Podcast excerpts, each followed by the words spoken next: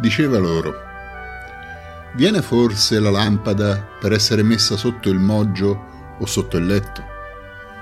O non invece per essere messa sul candelabro? Non vi è infatti nulla di segreto che non debba essere manifestato e nulla di nascosto che non debba essere messo in luce. Se uno ha orecchi per ascoltare, ascolti. Diceva loro, Fate attenzione a quello che ascoltate. Con la misura con la quale misurate sarà misurato a voi. Anzi, vi sarà dato di più. Perché a chi ha sarà dato, ma a chi non ha sarà tolto anche quello che ha. Diceva, così è il regno di Dio, come un uomo che getta il seme sul terreno. Dorma o vegli, di notte o di giorno, il seme germoglia e cresce, come egli stesso non lo sa. Il terreno produce spontaneamente prima lo stelo, poi la spiga, poi il chicco pieno nella spiga. E quando il frutto è maturo, subito egli manda la falce perché è arrivata la mietitura. Diceva, a che cosa possiamo paragonare il regno di Dio? O con quale parabola possiamo descriverlo? È come un granello di senape che quando viene seminato sul terreno è il più piccolo di tutti i semi che sono sul terreno. Ma quando viene seminato cresce e diventa più grande di tutte le piante dell'orto e fa rami così grandi che gli uccelli del cielo possono fare il nido alla sua ombra. Con molte parabole dello stesso genere annunciava loro la parola come potevano intendere. Senza parabole non parlava loro, ma in privato ai suoi discepoli spiegava ogni cosa.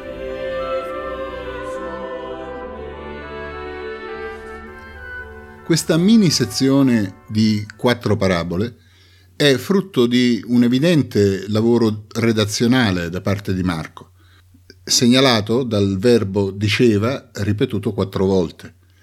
Del resto, Matteo anche riferisce tre di queste quattro parabole, ma in momenti, in contesti e tempi completamente differenti.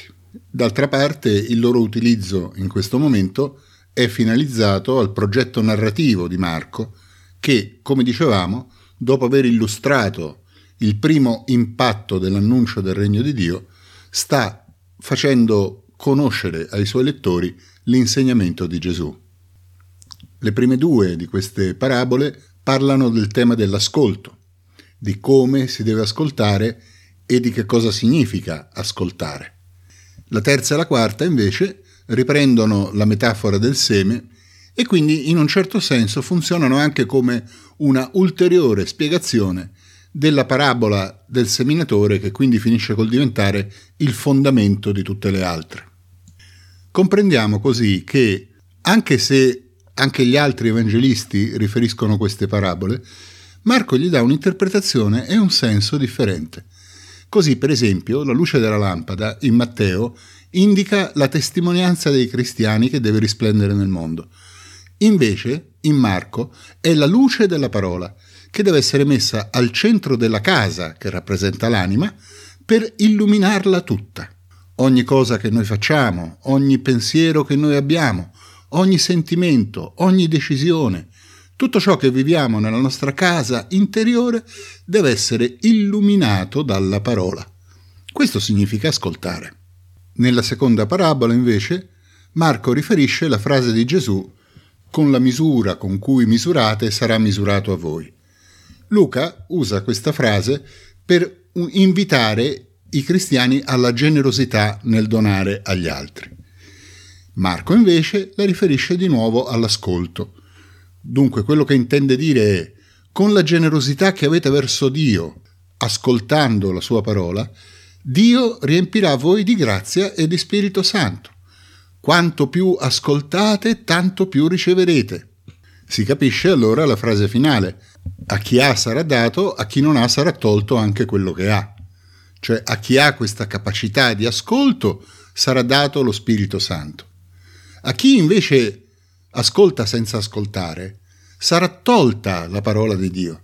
Dio smetterà di parlargli, perché tanto non ascolta. Ci sono tante persone che si lamentano dicendo a me Dio non dice niente, a me Dio non parla. Ah, non sarà forse che tu non ascolti?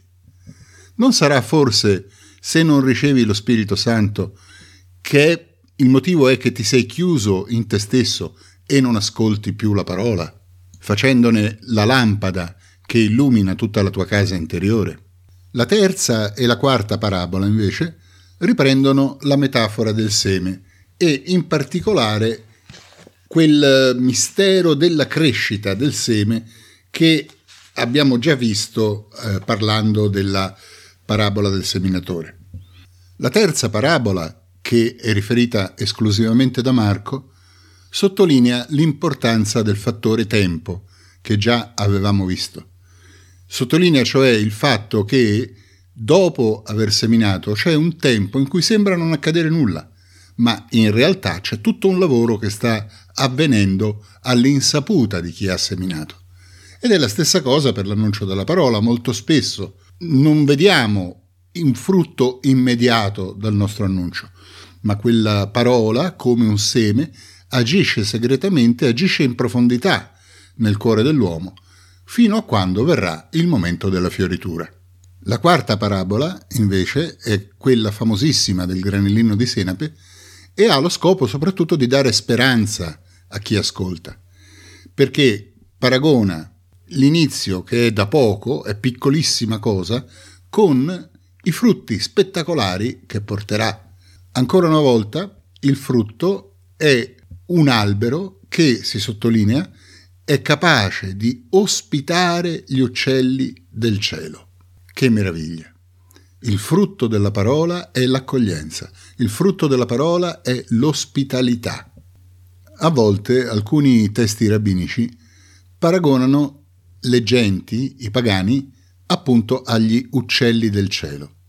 Allora, forse quello che vuole dire Gesù è già che il regno di Dio non è soltanto per il popolo di Israele, ma in qualche maniera ha una dimensione inclusiva che fa sì che in esso possano trovare posto anche i pagani. Potrebbe essere una forzatura, ma lo riferisco perché è un'interpretazione che mi sembra suggestiva. La mini sezione delle parabole si conclude con una frase di Marco che ci dice che con molte altre parabole simili a queste Gesù annunciava la parola di Dio. Questo sottolinea ancora una volta la natura artificiale della raccolta che lui ha fatto. È come se ci avesse detto queste sono le più interessanti, queste sono le migliori delle parabole che, delle tantissime parabole che Gesù diceva. Dopodiché aggiunge in privato ai suoi spiegava ogni cosa. Perché questo doppio registro? Probabilmente perché i suoi erano destinati a ripeterle quelle parabole, quindi le dovevano conoscere bene, ne dovevano conoscere il significato profondo, per poter essere in grado, a loro volta, di spiegarle ad altri. Al termine di questa sezione, anche io voglio aggiungere i miei due centesimi e dire che credo che anche noi, Chiesa cattolica, Chiesa cattolica del XXI secolo, dobbiamo riscoprire il linguaggio delle parabole.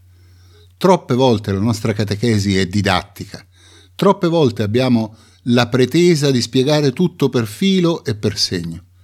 In questo modo il più delle volte otteniamo il risultato di fare discorsi incomprensibili a persone a cui non interessa nulla di quello che abbiamo da dire. Mentre invece la parabola crea attenzione perché suscita un'attesa, perché è aperta sul mistero, perché rende possibile una espansione della conoscenza che non è soltanto razionale. La parabola è quel linguaggio simbolico che è proprio dell'arte, della poesia, che io credo abbiamo veramente bisogno di riscoprire per essere testimoni efficaci in questo tempo così allergico alle parole ormai perché è sommerso da parole di ogni tipo e di ogni genere. Riscopriamo i simboli, riscopriamo le parabole per poter andare direttamente a parlare al cuore dell'uomo.